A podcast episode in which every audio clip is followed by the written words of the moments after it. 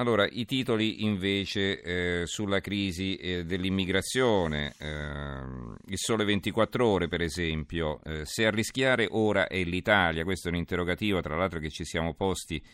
ieri proprio in eh, una lunga puntata su questo argomento, anzi no, è stato due giorni fa, e se alla fine fosse l'Italia a diventare la grande vittima finale della discordia europea di fronte alla crisi dei, dei rifugiati, questo scrive Adriana Cerretelli, la corrispondente da Bruxelles del Sole 24 Ore. Poi c'è l'articolo di fondo di Alberto Negri, esperto di questioni medio orientali, intitolato La Turchia vicina ma mai così lontana. Cosa scrive Negri?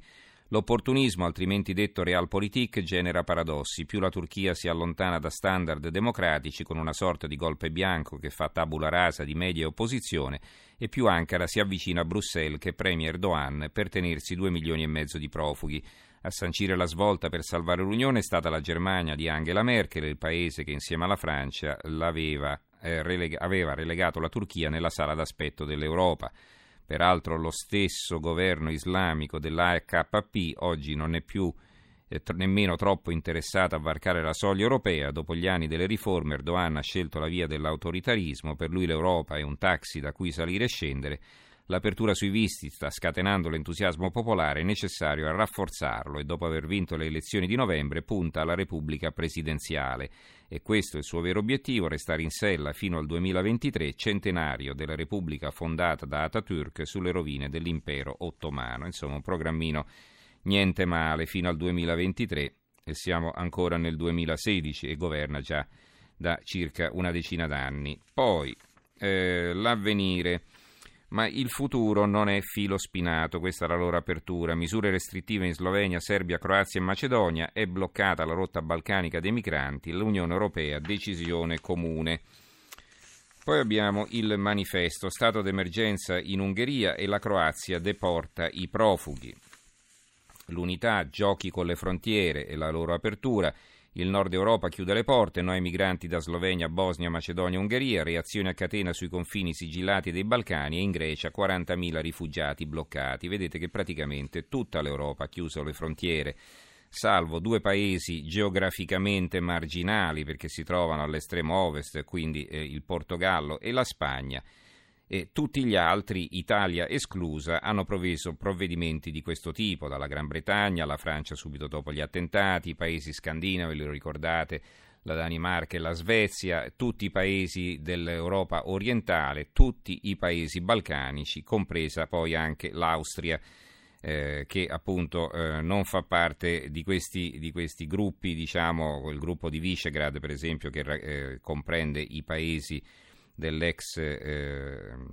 Cortina di Ferro, quindi dell'ex Europa orientale e eh, quelli dei Balcani, eppure anche l'Austria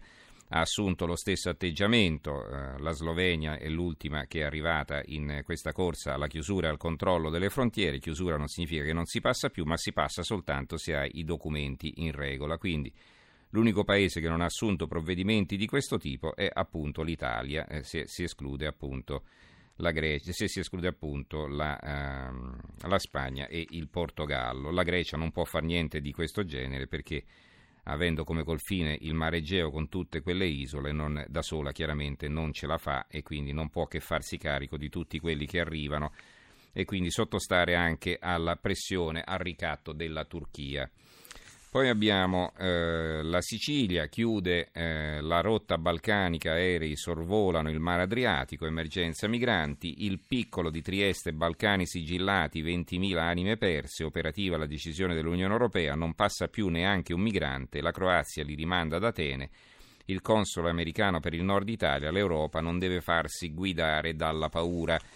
E la Gazzetta del Mezzogiorno, Ancora, migranti, Puglia da mare, Emiliano lancia l'allarme, forse 150.000 arrivi in estate, la grande emergenza, la regione si prepara a fronteggiare l'esodo dopo la chiusura delle porte balcaniche. E eh, in queste ore si sta lavorando freneticamente con l'Albania per eh, dare loro una mano, non solo chiedere cooperazione in questo senso, ma dare loro una mano perché chiaramente l'Albania è un piccolo paese se dalla Grecia si dovessero riversare in Albania queste ondate di profughi, l'Albania non potrebbe far altro che lasciarli passare, perché eh, altrimenti il paese sarebbe destinato a, ad esplodere. Allora, mentre a Ciampino vedo che è ancora in corso questa mesta cerimonia, in realtà ci sono soltanto persone in piedi intorno alle bare, davanti, eh, davanti alle auto con il portellone aperto, i parenti abbracciati tra loro e dietro vedo eh, forze dell'ordine, eh, non riconosco esponenti del governo, probabilmente saranno di spalle, ma insomma non riesco ad individuarli. Sappiamo per certo comunque che c'è il ministro degli esteri Gentiloni.